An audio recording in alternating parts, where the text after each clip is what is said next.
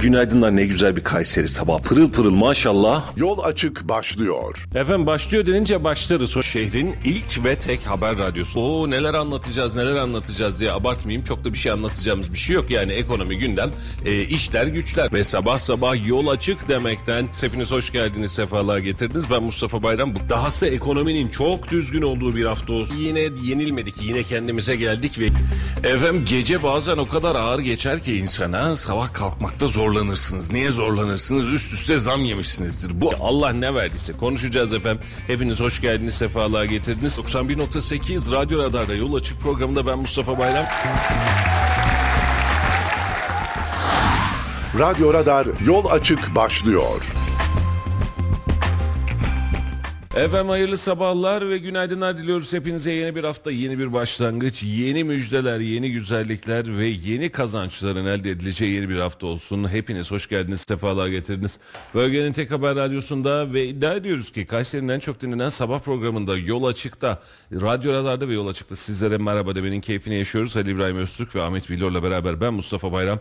Bugün de saat 9'a kadar sizlerle birlikte olacağız. Yarın da ertesi günde, ertesi günde olmaya çalışacağız. Ömrümüz Allah yettiği zaman. sürece. Ömür yettiği sürece, e, elimiz iki elimiz kanda olmadığı sürece, acil durumlar olmadığı sürece hoş geldiniz. Halil Bey hoş geldiniz, Ahmet Bey hoş geldiniz efendim. Günaydın, günaydın, günaydın. Siz yeniden sabah sabah bu kadar yorgunluğa rağmen hepinizi enerjik görmek ayrı bir Bazen dünya. televizyonlarda diyor şu an 85 milyon bizi izliyor diyor ya. Şu an bütün Kayseri 1,5 milyon Kayseri bizi dinliyor. Hani böyle hep böyle ayar olmuşumdur böyle bir Değil mi? cümleye. Yani öyle bir iddiası olur insanların hikmetse. Biz çok dinlendiğimizi biliyoruz sadece ama e, herkesin dinlediğini söyleyemeyiz. Keşke öyle bir imkanımız olsa ama. İnter, internet üzerinden bütün dünya bizi dinliyor. Ha, tabii tabii, Tabii. dinleyebiliyor canım. Kaç milyar ediyor? Dünya genelinde 8 milyar insan yaşıyor. Sadece Türkçe bilenleri ayıralım. 1 milyara yakın vardır herhalde değil mi? Var mıdır bilmiyorum. Türkçe konuşan Sen kim kadar? 3 milyar sen durumu var ya ona doğru döneceğiz. Evet hayırlı sabahlar. Para piyasalarıyla hızla bir başlangıç yapalım sonra da gündeme dönelim. İstiyorum bankalar arası piyasada an itibariyle dolar kuru 27 lira 18 kuruşa kadar çıktı. Euro bir miktar daha esnek 29 seviyesine çok yakın 28.95'te de şu an itibariyle Euro'nun duruş yeri var. Ee, altının ons fiyatı 1923 dolarda Brent petrol ise 93 dolar 61 centlik bir seri yakaladı. Ee, genel itibariyle 95 dolara kadar deyip yeniden dönmüştü ama 90 doların da altına inmeyeceğini birazcık hissettirmişti. Şu an itibariyle 93 dolarlık Brent petrol fiyatı. Önümüzdeki günlerde acil zam olmayacağını ama beraberinde indirimde yaşanmayacağını hissettiriyor gibi. Halil Bey birazdan onun verilerine de bakar. Ee, altında durum ne? 1923 dolar bir, bir miktar düşmüş altın. Ee, ne fark etmiş? 1720 lira olmuş şu an itibariyle gram altın. Bir çeyrek altın ise 2810 lira. Ya efendim altının ons fiyatı düşmüş nasıl olur bu fiyat olur? Ee, dolardaki kısmi artış otomatik olarak altının ons fiyatı ve bizim almış olduğumuz o küçük altın ya da çeyrek altını da dengelemiş oldu. Şu an itibariyle 2810 liralık fiyatla da çeyrek altın e, hareket ediyor. Bunun da bilgisini vermiş olalım. Serbest piyasadaki dolar euro kuru da benzeri durumlarda. Hafta sonu nasıl geçti? Kayseri için hareketli.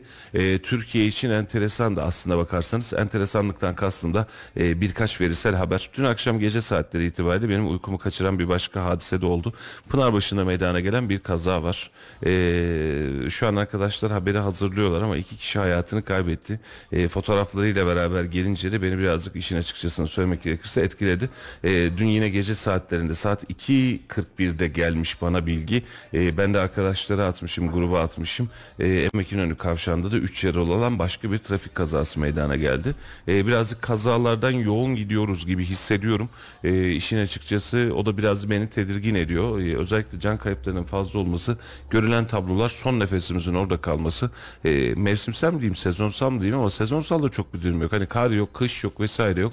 E, şeyde de bir e, benzeri Erzurum'da Erzurum'da herhalde. üç kişi hayatını Üç kişi kaybetti, hayatını 25 kaybetti. yaralı vardı. Yani e, bu bizi yoruyor işin açıkçası E, ve e, rahatsız ediyor. Yani rahatsız olmamızın sebebi de işte eşimiz, dostumuz e, bunlar da bizi e, ciddi anlamda kazası. etkiliyor. Tramvayda da o gün e, yine bir dosttan geldi. Benim şahsıma geldi o ilk ihbar. E, bir sevdiğimiz bir abimizden 15 yaşındaki bir çocuk dedi. Ya yemin ediyorum yani elim ayağım döküldü. Direkt kızımı aradım. Hani hayır mı şer mi evde misin ne yapıyorsun? İnsan kendiyle de içselleştiriyor. E, o hadiseyle ilerleyen dakikalarda ya da istiyorsanız şimdi konuşuruz. Tramvay yolunda e, ücretsiz binmeye çalışan bu arada da güvenliğin gel buraya çocuk filan diyerek arkasından koşturdu. E, böyle uzun bir kovalamacı oldum olmadı mı bilmiyoruz ama çocuk sonucunda tramvayın altında kaldı. Dün aile e, boş bir tabutla e, bulunan tramvay hattında bir e, eylem yaptılar. E, protesto eylemi yaptılar. Adalet istediler. E, peki adaleti nasıl sağlayalım? E, bu da beni gerçekten yordu. Aileye Allah sabırlar versin. 15 yaşında bir evladı. E, insan kaybetmenin acısını, tatlısını bunu anlatmak mümkün değil. Yani bunun karşılığı yok. Rabbim kimseye evlat acısı vermesin. Ama bir taraftan da bakıyorsunuz. Şimdi karşınızda e, bir güvenlik görevlisi var ve güvenlik görevlisinin görevi tramvay hatlarındaki girişleri sağlamak. Keşke hiç görmesek. Yani insanlar bu modernizeye ulaşsa tık binse biletini bassa geçse ve bir güvenlik görevlisine ihtiyacımız dahi olmasa ama e, bunun için orada yani güvenlik görevlisinin işi bu. Hani e, bindirmemek yükümlülüğü var mı? Evet var. Güvenlik görevlisi alanı koruyacak. Ee, bir taraftan e, çocuğu niye kovalıyorsun diyorsun. Hadi kovalatmayalım. Ya ben kafamda bunun hesabını yapıyorum. Neresinden alalım, neresinden verelim. Hadi kovalamayalım ya da höt demeyelim çocuğa. E tamam o geçiyorsa bir sonraki sefere o çocuk için bir alışkanlık olacak. Diğerleri için de bir alışkanlık olacak. Güvenlik görevlisine suç bulamıyorum. Yani açık söyleyeyim suç bulamıyorum. Bir şey de diyemiyorum. Adamı onun için diktik biz oraya. Belediyedeki fonksiyon adamın giriş çıkışları kontrol et. Problem varsa insanlar sarı çizginin önüne geçmesin, tramvaya müdahale olmasın. Problem olursa durdur. Yani Yardımcı ol yani. Tabii. Tramvayda olabilecek hani bazı problemler yaşanıyor içeride insanlar. Onlara yardımcı ol. İşi bu. işi bu. Ailede protesto e, yapmış. E, adalet istemiş. Yani gerçekten e, görgü şahitlerinin anlattığı itibariyle de aynı durumdayım. Ne yapalım? Yani şimdi ne yapalım? Şimdi şu şu dakika itibariyle eminim ki tramvay bölümündeki otobüslerdeki tüm güvenlik görevlilerinde benzeri bir tedirginlik var. Ee, Yani kendi çalışma arkadaşlarının başına bir iş gelmiş oldu. Yani çocuğun ölümüyle beraber çocuğa mı üzüleceğiz? Kendimizi mi koruyacağız? İki gün sonra aynı şey kendilerine de olacaktır ki bu ki. ücretsiz binmeye çalışan, biletsiz binmeye çalışan her durakta mutlaka birileri oluyordur. gün Aynı içinde. gün, aynı gün hatırlarsınız Ahmet Bey, e, siz görmüştünüz, yayınladık mı bilmiyorum çocuklar getirdi sadece. Suriyeli bir vatandaş da beni tramvay durağına almıyorlar, biletim yok diye almıyorlar diye Meydanda. e, bağırıp çağırıp kendini kesmeye çalışıyordu. Evet meydanda Şimdi nasıl çıkalım işin içinden? O zaman bırakalım herkes ücretsiz olarak istediği yere gitsin gelsin mi? Bu hale mi geleceğiz? Yani eylemin şekline bakın adam kendini kesmeye çalışıyor meydanda böyle intihar eylemi gibi eylem alıyor. Suriyeli yarı Türkçe var. E, anladığımız kadarıyla da işte tramvaya beni almıyorlar. E, peki ne yapsın adam? Yani sen kendini kesince haklı mı oluyorsun? Burası da ayrı bir durum. Yani, Doğru. Yani çocuğumuzun gibi neresinden bakarsak e, sıkıntılı bir durum. Evet. Şimdi e, Rabbim beterinden esirgesin, daha büyük belalardan esirgesin. Tramvayı süren Vatman adamın ne günahı var? Birdenbire önüne atlamış. Bu bisiklet değil ki.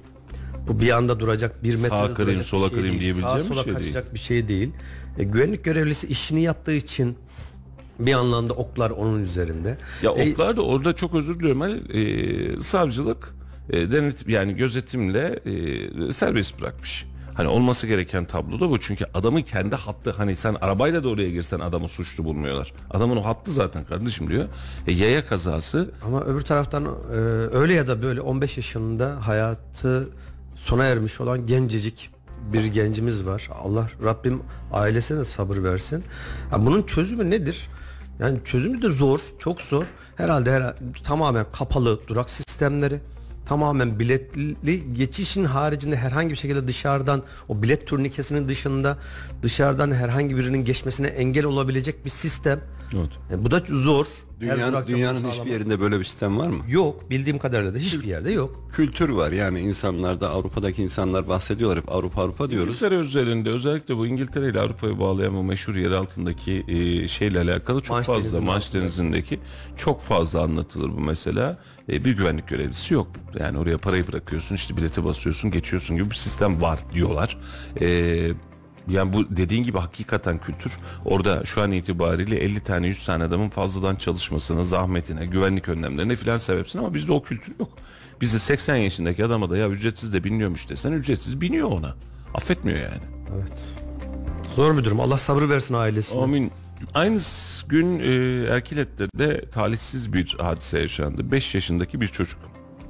Bisiklet süren bir çocuk. Ee, annem geliyor mu babam geliyor mu diyeyim artık neyse hikaye birazcık öyleydi. Arkasına doğru dönerek bakıyor. Ya da bisiklette döndürüyor 5 yaşındaki çocuk ne yapacak? Ee, bir sürücü çocuğa çarpıyor. Çocuk ağır yaralı. Sürücü kaçıyor. Sürücü sonradan yakalanıyor. Allah rahmet eylesin. 5 yaşındaki bir çocuğun da acısı geç. Ya çocuğun acısı Rabbim kimse evlat acısı göstermesin. Bunun tah tahayyülü yok yani hiç kimse için. Ee, ama orada da sürücünün o panik anı mı diyelim başka bir şey mi diyelim sürücünün kaçışı var. Ee, beraberinde bu bir yarın bir gün adliye koridorlarında bunların da haberlerini muhtemel itibariyle geçeceğiz ama e, sürücüyü idam da etsek idam cezası da versek sürücüyü serbest de bıraksak kimse o çocuğu geri getiremeyecek. 15 yaşındaki gencimizi geri getiremeyecek. Trafik kazasındaki yaşananları geri getiremeyecek.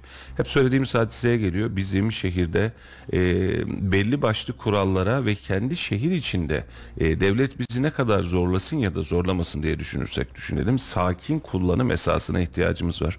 Gerçekten bazen bunları görünce diyorum ki şehir içerisinde herkes 30 kilometre hızla gitse ne olur? Bunu ciddi ciddi söylüyorum. Bakın 50 filan da demem. 30 Avrupa'da öyle kilometre. Aynen. Yurt dışında yaşayan Almanya'da hatta isim vereyim. Almanya'da yaşayan selam olsun Ömer arkadaşımız e, geçenlerde yazın işte buradayken konuşurken yani 30'un üzerine çıkma hadi çık diyor. Arkasına yüzlerce euroluk cezalar geliyor. Her yerde kamera sistemleri var diyor. Hız tespit radarları var. 30'un üzeri şehir merkezinde 30'un üzerine çıkamazsın diyor. Evet. Mümkün değil. Ben mesela e, yıllar öncesinde Çorum'da iş icabı Çorum'da bulunurken böyle bir dar sokaklar içerisinde bir şöyle düşün işte bizim Argıncık gibi bir yer düşün ya da Yeşil Mahallenin ara sokakları gibi bir yer düşün. Oradan oldukça yavaş gidiyorum. Yani hızım 30 bile değil düşün. Ee, köşe başından giderken böyle bir hafif rampa aşağı gibi bir yerden böyle bir 13-15 yaşlarında bir genç e, arkadaşımız bisikletle geldi ve çocuk bana çarptı. Ben yavaşım yana yandan bana çarptı. Kamera görüntülerim vardı hatırlıyorum ben. Yok. Ee, bu Bu değil. Bu bu yeni. Yok bu başka. Peki. Bu aşağı yukarı o- 16 Kamera görüntüleri olan 17 Argıncık'taydı. Evet. 16 17 sene kadar önceydi. O bana çarptı. Ben ona çarpmadım. Yandan geldi. Ha- haliyle düştü. E, tabii durduk anında. Zaten çok yavaşım. Belki 20-25 yani hızım. Arabadan indim bir şey var mı diye. Kolunda hafif yüzülme. E, böyle bir yaz günüydü. Kısa şort vardı. Dizinde hafif bir yüzülme vardı yere düşmesiyle beraber. Bir anda ortalık karıştı. Çocuğun ailesi benim üzerime yürüyor. Çocuğumuza çarptın, gence çarptın falan dedi. Dedim ya böyle değil. Yani bak bu böyle oldu. Derken yine de çocuğu aldım, sakinleştik. Aldım hastaneye götürdüm. Herhangi bir şey yok. Tutanak dahi tutulmadı. Çocuk da dedi ki amcaya bana çarpmadı ben amcaya çarptım derken kendimi kurtardım. Yani neredeyse linç edilecek bir hale gelmiştim. Şimdi bir de böyle bir kültürde var. Rabbim esirgesin herkesten. Valla Allah hakkımızda hayırlısını versin ama e, bizim o hız dengesini rahatlatırsak en azından çarptık desek bile ölümcül bir kazaya sebep olmaz. Önemli hadise o. Araçların hasar almasının çok da hiçbirimiz için ehemmiyeti yok. Candan da hiçbiri daha önemli değil. Yani el kadar bir çocuğun o aracın altında kalmasından, ölmesinden daha önemli memlekette, dünyada bir şey olamaz. Yani o aileyi bir düşünsene şimdi bir sor. Daha önemli ne var dünyada? de? Daha önemli hiçbir şey yok dünyada. Ve bizler için de öyle. Yani bir çocuk gözümüzün önünde can verecek, ölecek, vefat edecek. E bundan da Abi olmayacaksa olmayacak. Şimdi geçen gün e, hafta sonunda Yahyalı'da biliyorsunuz bir elma festivali vardı. Gelip giderken fark ettim. Bayağıdır da çıkmıyormuşum oraya onu fark ettim. E, EDS çalışmaları diye Hisarcık yolunda bir pozisyon alınmış geriden ileriye. O Erciyes yolunda bir EDS çalışması. Şey mi, ortalama hız kontrolü müdür acaba? Muhtemel itibariyle bir ortalama hız. Ee, geçen gün yayında söylemiştik ya Talas Bulvarı'na da Talas yoluna da yapıldı ama hareket yok diye. Akşamın bir saatinde de orada bir çalışma vardı. Ee, panelde bir çalışma vardı. O Millet Bahçesi'nin önünde. Yetkililere yeniden sesleniyoruz. Yani bu bizim için sağlıkla alakalı, canla alakalı bir hadise. Yani bunu e, evet sürücülerimiz buna çok kızacak. Biz dahil buna çok kızacağız. Orada dalgınlıkla geçerken ceza yersek 50 denilen yerde 70 denilen yerde 90 yüze gidersek biz de kızacağız.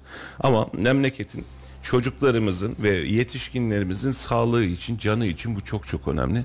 Trafik canavarına dur diyecek kıvama e, biz ancak zannedersem bu tür zorlamalarla, mecburiyetlerle geleceğiz. Şimdi sabah da hepimiz aynı yoldan geliyoruz. İşte Talas'tayız üçümüz de. İnerken ki yaşadığımız hadise çok yoğun akışkan değil ama az yoğun akışkan bir yol var. Akışkan Allah var. Ama hızlara bir bakıyorsun. Gittiğimiz hızlara bir bakıyorsun. Arada makas atanlara bakıyorsun. Ani çıkışlara bakıyorsun. 100, 110, 120'ler havada uçuşuyor bazen. E, güzel mi? Bence değil. Yani orada insanlar belli bir hızla 70'te gitse daha hızlı yol alırız aslına bakarsan. Yani yeşil dalgayla bu sağlanmaya çalışıldı ama olmuyor. Yani bizde de tutmuyor. Başkalarında da tutmuyor. Hareket ediyoruz. Yanlışlıkla eskaza. Bir yaya sağda iki tane okul var. Üniversite var. Yayanın bir tanesi yolun ortasından geçiyorum dese ve görmesen geçmiş olsun. Ya bu bahsettiğimiz yollar zaten yıllara sahip birçok kazasını yaşadığımız Birçok haber kurban verdiğimiz yerler. Çok birçok birçok yani şimdi trafikte bu tramvay olayı farklı bir hadise ama e, bahsettiğin gibi trafikte çok aşırı hızlı gidenler için yani bunların hızını kesmek lazım. Yani makas atanlar bilmem bir şey yapanlar rahmetli kayınpederin bir lafı vardı yani acelesi olan erken çıkar evden derdi. Evet. Acelen varsa 10 dakika erken çıkacaksın 5 dakika erken çıkacaksın. Eğer trafik esnasında hani bazen diyorlar ya işte hastası var bilmem bir şey var. Ha, bu tür durumlar için de dörtlüğünü yakacaksın. Yani trafikte tehlikeli hareketler yapmayacaksın. Dörtlüğünü yapıp haber vereceksin. Benim bir e, zorunluluk halim olduğunu bildirmek zorundasın. Trafik kuralı bu şekildedir. Ama insanlar keyfi olarak aşırı hız yapıyorlar. Geç kaldım diyor aşırı hız yapıyor. Lak lak ediyor aşırı hız yapıyor. Ondan sonra da kazalar kaçınılmaz oluyor. Ve daha doğrusu riski artırıyorlar. Yani trafikteki kaza yapma risklerini artırıyorlar ve kazalar da genelde bu tür sebeplerden dolayı oluyor büyük oranda. Evet.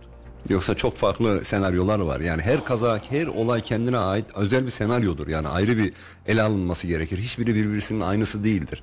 Tramvay olayı ve bu rahmetli çocuğun olayı yani çok üzücü bir olay ve çok farklı bir senaryo. Yani çok e, ihtimal verilen bir senaryo değil yani.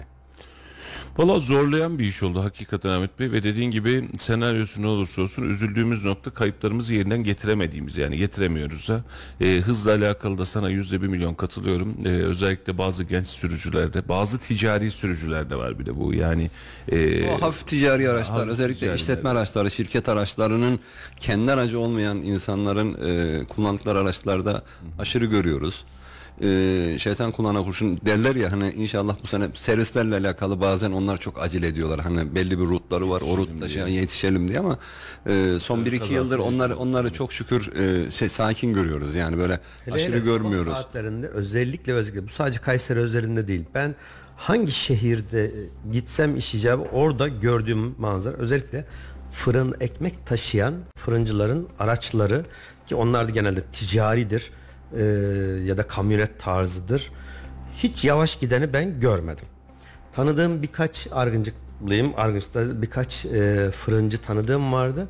Mutlaka ama mutlaka çok ciddi ve büyük kazalar. Hele biri isim vermeyeyim şimdi aşağı yukarı 6 ay komada kaldı. evet. Kırılmadı geri kalmamıştı. E, Argıncık'ın içinde aşırı derecede hız. Yani Argıncık'ta Yeşil Mahalle'de kaçla gidersin böyle dar sokaklarda? 50. E, O bile çok. Raporda o zaman 130 diye geçmişti o kadar dar bir yerde bir kaza yaptı. Başka bir kamyonetle çarpışmıştı. 6 ay komada kaldı. Kırılmadık kemik kalmadı ve kendini toparlaması yıllara sebebiyet verdi. Hayatta çok şükür ama yani onun travması da kötü.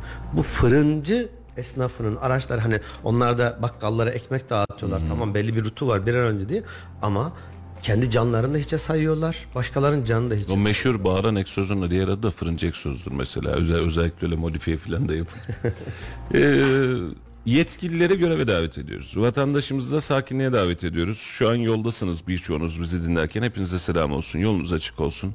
Bırakın 10 dakika geç gidelim. Bırakın 10 dakika uykumuzdan e, erken kalkalım. Ama hızla alabileceğimiz e, ihtimali yükselten hareketleri yapmamak lazım. Ben buna hep şöyle diyorum.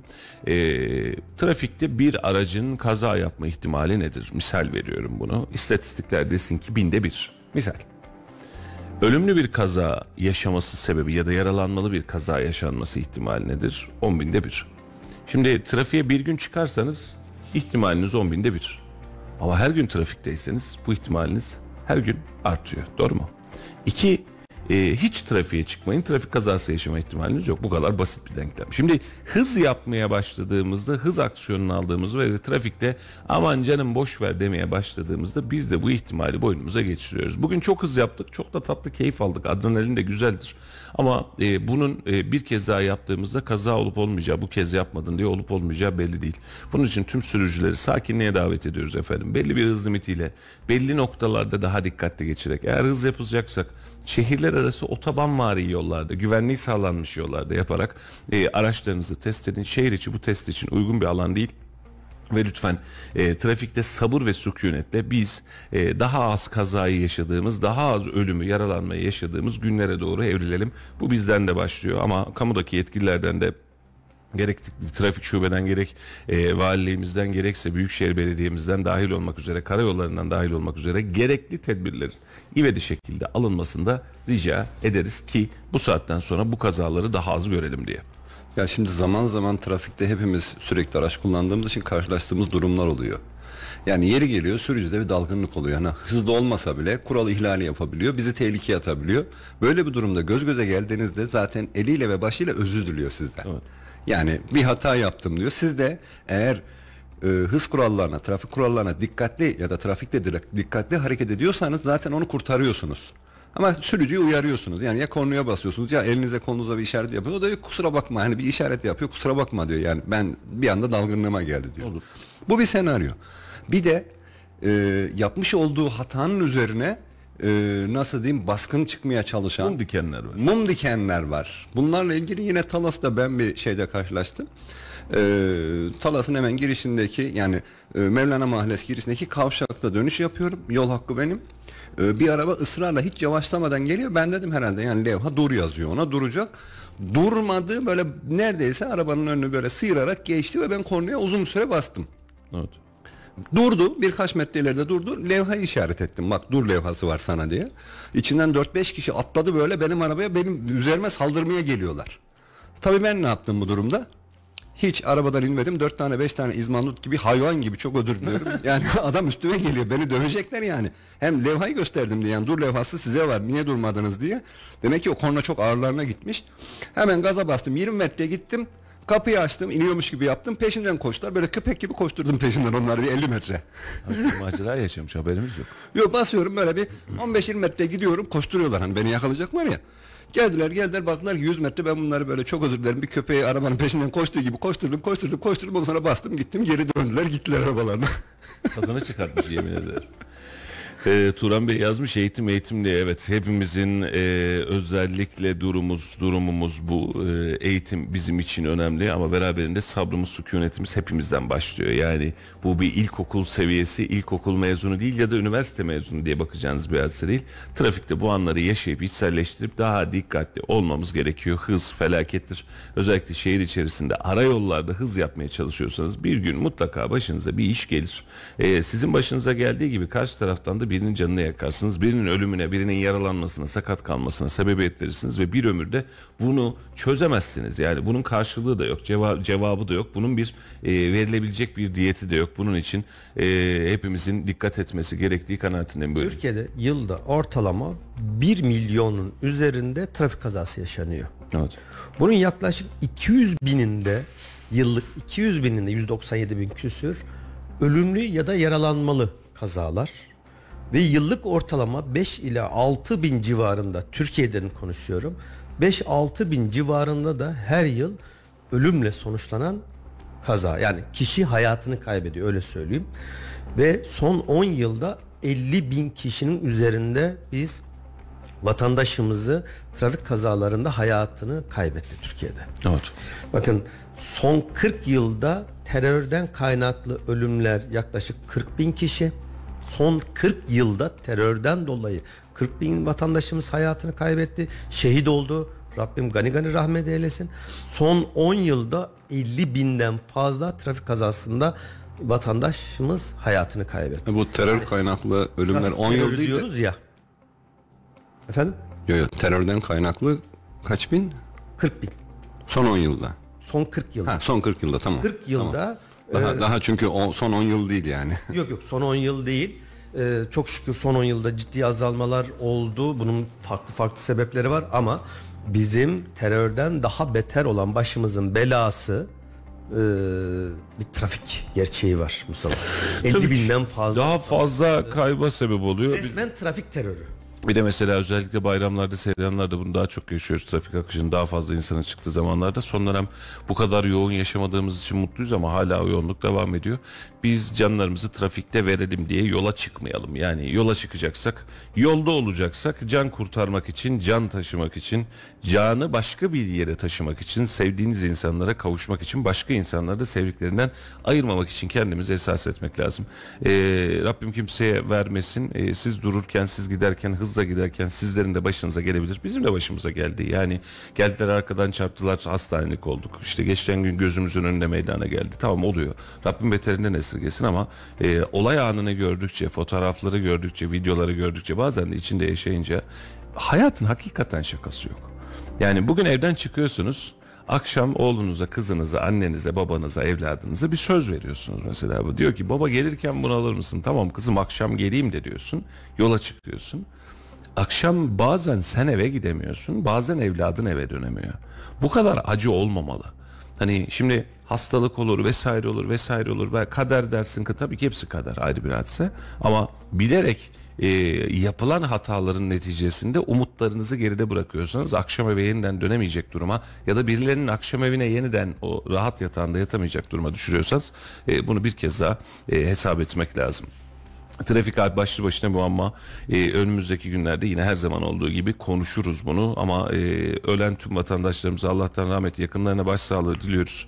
Yaşamamak için de daha dikkatli bir trafik akışına 7'den 70'e hepimizin e, sorumluluğu olduğu kanaatindeyim. Devletin, kamunun, trafiğin, polisin, e, oradaki hız limitini yapacak e, belediyenin, karayollarının A'dan Z'ye hepimizin bu alanda sorumluluğu var. Daha güvenli bir trafik şekli haline, şehre haline getirmemiz lazım bu şehri. Daha bir buçuk milyon nüfusta kendimizi bu kadar kazanın içinden alamıyorsak yarın bir gün daha büyük bir şehirde, daha büyük bir alanda e, çok çok daha farklı sıkıntılar yaşayabiliriz diyorum ve trafik konusunu izninize, müsaadenize e, kapatıyorum. Ama otomobil konusundan çıkamayacağım. İlginç bir haber verdi Ali'cim tam senlik. E, onun için e, kenara ayırdım. E, Honda Türkiye kıdemli genel müdür yardımcısı Bülent Kılıçer. Yatırım amaçlı otomotiv alımlarının sona erdiğine dikkat çekti Kılıçer. Sektörün bundan sonra nereye gideceği konusunda döviz kurları ve kredi gibi birkaç konunun önemli olacağını söyledi. Geçen gün yolda da seninle aynısını konuşmuştuk hatırlarsın. Onun için özellikle e, açıklayayım istedim. Kılıçer açıklamasında son dönemlerde 3-4 konunun ne olacağını e, ba- çok bağlı ve nereye gideceğiz diyor. Bunlardan biri döviz kurları. İki kredi bulunabilirlik oranı. Üçüncüsü yeni bir arz şoku yaşayacak mıyız? Yeni varyantlar olacak mı? Tabii ki fiyatların nereye gideceği de çok önemli demiş. Ama şu an itibariyle otomotivin artık yatırım aracı olmaktan çıktığını e, bir markanın direktörü de belirtmiş. Biz de seninle aslında aynısını konuşmuştuk. E, onun üzerine konuşalım diyor özellikle Biraz, açtım. e, Honda'nın e, CEO'su ya da genel müdürü, Türkiye Kıdemli Genel Müdür Yardımcısıymış Bülent. Genel müdür yardımcısı arkadaşa buradan söylemek lazım. Söylüyorsun tamam söylediklerine katılıyorum ama çok büyük bir eksik var orada. Atladığı tabii söyleyemediği, konuşamadığı görev icabıyla söyleyemediği bir şey. Artık bu hani daha sıfır arabalar bizim hiçbirimizin görmeden aradaki o galericiler, büyük galericiler, arada simsarlar, yatırımcıların sıfır arabaları daha plazaya bile gelmeden alıp böyle bir tarlalarda, bahçelerde yüzlercesini saklayıp da sıfır arabanın artık yani atıyorum sallıyorum rakamları 1 milyon lirayken eee ele geçirip bir şekilde 1 milyon 200, 1 milyon 300 dediği rakamlar sattığı ve çok rahat sattığı ama buna bunun karşılığını da e, ikinci el arabaların da sıfırının üzerine çıktı. Çünkü birbirine denge dengeli gider piyasa. Sen 1 milyonluk arabayı bulamayıp 1 milyon 300'e satıyorsan o zaman ikinci elde 900 bin liralık ara, olan arabada 1 milyon 1 milyon 100 olur. Sıfırından daha pahalı hale gelir. Devletimizin aldığı Allah razı olsun kim akıl etti kim düşündüyse çok doğru bir karardı. İnşallah üzerine daha da fazla gidilir. Sıfırından daha pahalıya satılamaması yasağından dolayı bunun istisnaları oldu ama belki %80 %90 oranında engelledi artık onlar için aslında yatırım vatandaş için değil de işte o aradaki simsarlar var ya onlar için yatırım aracı olmaktan çıkınca biz bulunabilir hale geldik. Bak bundan iki yıl önce yıllık ortalama aylık özür dilerim yıllık diyorum aylık ortalama 60 bin 70 bin civarında araç satılırken herhangi bir problem sıfır araçtan bahsediyorum 140 130 140 150 bin lira dayandı aylık satışlar, sıfır kilometre satışlar. Buna rağmen araç bulamıyorduk. iki katına, üç katına Rekoru çıktı. kırdık ama araç yoktu. Araç yine yoktu. İşte bu getirilen kanun sıfırından daha pahalıya satılamaz kanunu getirildikten sonra o simsarların ekmeğine taş doğrandı. O yüzden artık biz normal alıcılar bulmaya başladık ve dolayısıyla işte o yatırım aracından çıkma hadisesi de bundan kaynaklandı. Ben şimdi önümüzdeki dönemde e, şeyin çok fazla e, fiyatların düşeceği kanaatinde değilim. Şöyle köpük fiyatlar düşecek belli bir miktarda. Ticaret hacmi azalacak. Bunu noterlere gidip bakarak görebilirsiniz zaten. Şu an sıfırda ve ikinci elde özellikle ikinci eldeki çalışan arkadaşlar olunca geçen günde birkaç tanesiyle görüştüm. Yaprak kıpırdamıyor diyor. Yani alan satan kalmadı. Çünkü sebep şu. Herkes bir şekliyle arabalan, arabalandı. Kenarda duran paramız altında mı dursun, dövizde mi dursun, böyle mi yapsın? Abi araba uçuyor, kaçıyor, çok da güzel para kazanıyor derken birileri gitti, araba aldı. Bir değil iki tane aldı, iki değil üç tane aldı. Ne kadar gücü yetiyorsa aldı. Çünkü ona para kazanıyor idi. Ve şu an itibariyle herkesin elinde fazlasıyla araba var gibi görünüyor. Yani hakikaten fazlasıyla. Hani normalde bir eve bir tane yeter ama iki var, üç var, yedek var. işte satılamamış var vesaire gibi. Sana bu anlamda katılıyorum. Güzel mi oldu? Mis gibi oldu.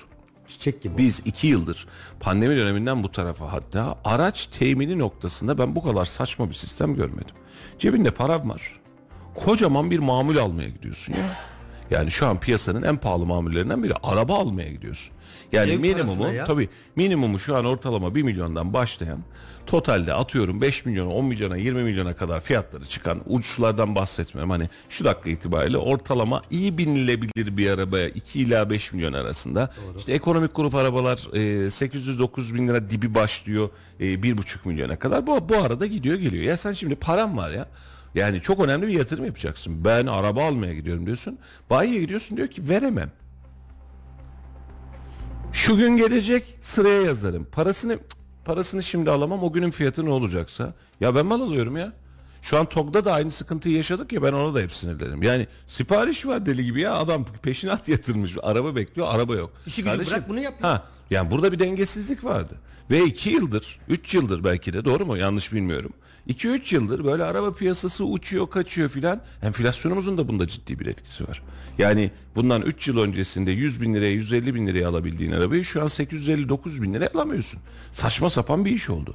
Ve bu tedbirler evet tedbirlerin çok önemli olduğu kanaatindeyim Halicim. Ama öyle ya da böyle biz bu yatırımsal araç alımı hadisesinin sonuna gelmiş gibi görünüyoruz. Zaten şimdi eee, menkul bir değer ve sen bunu hani yatırımsal niye alırsın? Ya zaten bineceğim.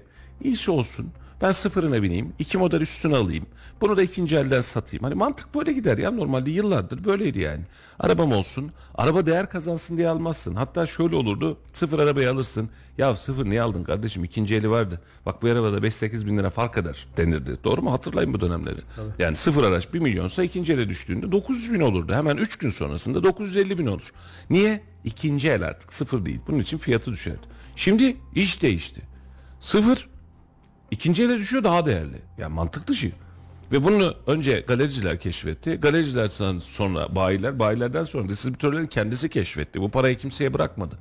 Yani biz bunu yaşadık. Sen de yaşadın, sen de gördün. Yani bir gidiyorsun normalde aracın liste fiyatına kadar 950 bin lira. Diyor ki 1 milyon 100 verirsem veririm. E sebep opsiyonu var. Ne opsiyonu? Boya koruma yapmazsam veremem. Kaskoyu benden yapmazsam veremem. Her yerden kaslar. Şu dakika itibariyle de satıcılar ve distribütörler ha kazan ayağı öyle değilmiş. Satış için kampanya yapalım kıvamına girmek zoruna e, zorunda kalacaklar. Vatandaş da bunun emin olun tadını çıkartacak. Madem öyle mi? O öyle hadi bakalım Kampanyalar bakalım zaten diyecek. başladı. Yok 50 bin lira 100 bin lira takas desteği yok 300 bin liraya kadar misal işte sıfır faiz derken artık biz galerilerde sıfır kilometre araba görmeye başladık. Çok güzel oldu. Çiçek gibi oldu. Yapanların ellerine sağlık. Mutlu Halil'ciğim. Ya olması gereken de buydu Kendi zaten. değil yani, yani. ellerinde tuzlukla bekliyorlar neredeyse çok amiyane bir tabir. yani e, vatandaş araba yani biliyoruz içinde birçok tanıdığımız da var. Adam arabaları araba var orada 3 tane 4 tane araba var. Hepsine satıldı yazıyor. Evet. Gerçekten. öyle bir şey yok. Patron patronun tabii tabii patronun kim tanıdığı, kim torpillisi Ya da Özel- parayı kim fazla verdi? kim fazla verdi üzerinden levhayı alıyor. Yani her arabadan 100 bin lira 150 bin lira fazla para kazanmak. Bu ülkedeki işte bu enflasyonun dönemiyle beraber son birkaç yıllık süreç içerisinde fırsatçılığa çevirdiler. Daha da beteri vardı. Ve o zaman sözünü unutma. O zaman ben ne dedim? Gün olacak dedim bu piyasa doyacak ya da bir şekilde bu sektör oturacak. Ondan sonra kapılarına arabalar dizecekler başlayacaklar kampanya yapmaya biz nasıl araba satarız diye. O günleri de görecekler. Daha da beterini yapıyorlardı. Söylediğin gibi her bir arabadan sıfırdan zaten bir 100, 150 veya 200 bin lira fazla para istiyorlar. Aksesuar adı altında hazırlamışlar oraya, önceden. Yok e, jantını değiştirmiş, spoiler takmış, cam filmi takmış, yok seramik kaplama. Toplasan 20-30 bin lira etmez 200 bin lira fazla istiyorlar. Bir de yetmiyor. Diyor ki sen bana diyor ikinci el araba getireceksin diyor. Takas araba vereceksin evet, evet, diyor. de öyle şortları vardı. Peki iyi tamam benim ikinci el arabam var. Kaç lira? Sallıyorum 700 bin lira. Sen arabanı diyor 500 bin liraya alırım diyor. 550 bin liraya alırım diyor. İşine geliyorsa diyor. Bu sıfır arabayı alacaksan diyor. Hem Bu bu, fiyat ödeyeceksin. hem de diyor. Vatandaşta bilinç takas olacaksa ondan sonra cart diye bırakacaktı bu işte ama olmuyor işte herkes. Takasa diyor araba getireceksin diyor. Oradan da bir 100-200 bin lira kazanıyor. Yetiyor mu? Yine yetmiyor. Yine bitmiyor mesele. Kaskoyu da diyor benden yaptıracaksın diyor. 10 bin liraya dışarıda kasko yaptırırken Arkadaki orada- odaya çağırmadılar değil mi o? Ya neredeyse o neredeyse o seviye kıvama geliyordu. Size bir çay ikram edelim diye. Ve eyvallah da etmiyorlar. Müşterinin yüzüne bakmıyorlar. Hiç burunlarından kıl aldırmıyorlar. Halil Bey bu konuda çok sinirli. Ya çok sinirliyim. Gerçekten sinirliyim. Çünkü 3 yıl 4 yıl boyunca biz son 3-4 sene biz bunları yaşadık. Evet. Hem be- kendim bizzat yaşadım. Hem etrafımdaki en yakınımdakilerden yaşayanları çok fazla Araba gördüm. alamadı 3 sene arabayı değiştiremedi. De plaza bazında tanıdığım, bildiğim çok fazla insanlar var. e, firmalar var. Onlarla da konuşmalarda onlara da gün dönecek, devran dönecek. Ondan sonra siz bize yalvarmaya başlayacaksınız dediğinde böyle bıyık altından pis pis sırıtıyorlardı. Şimdi onların günlerini göreceğim de. Vay vay tamam. Ama öyle. Çok kişiselleştirmiş işi. Ya sadece kişiselleştirme. Benim yaşadığım herkes Ee, yaşadı. Ali'cim şöyle e, biz bunu genel itibariyle birçok alanda yaşadık.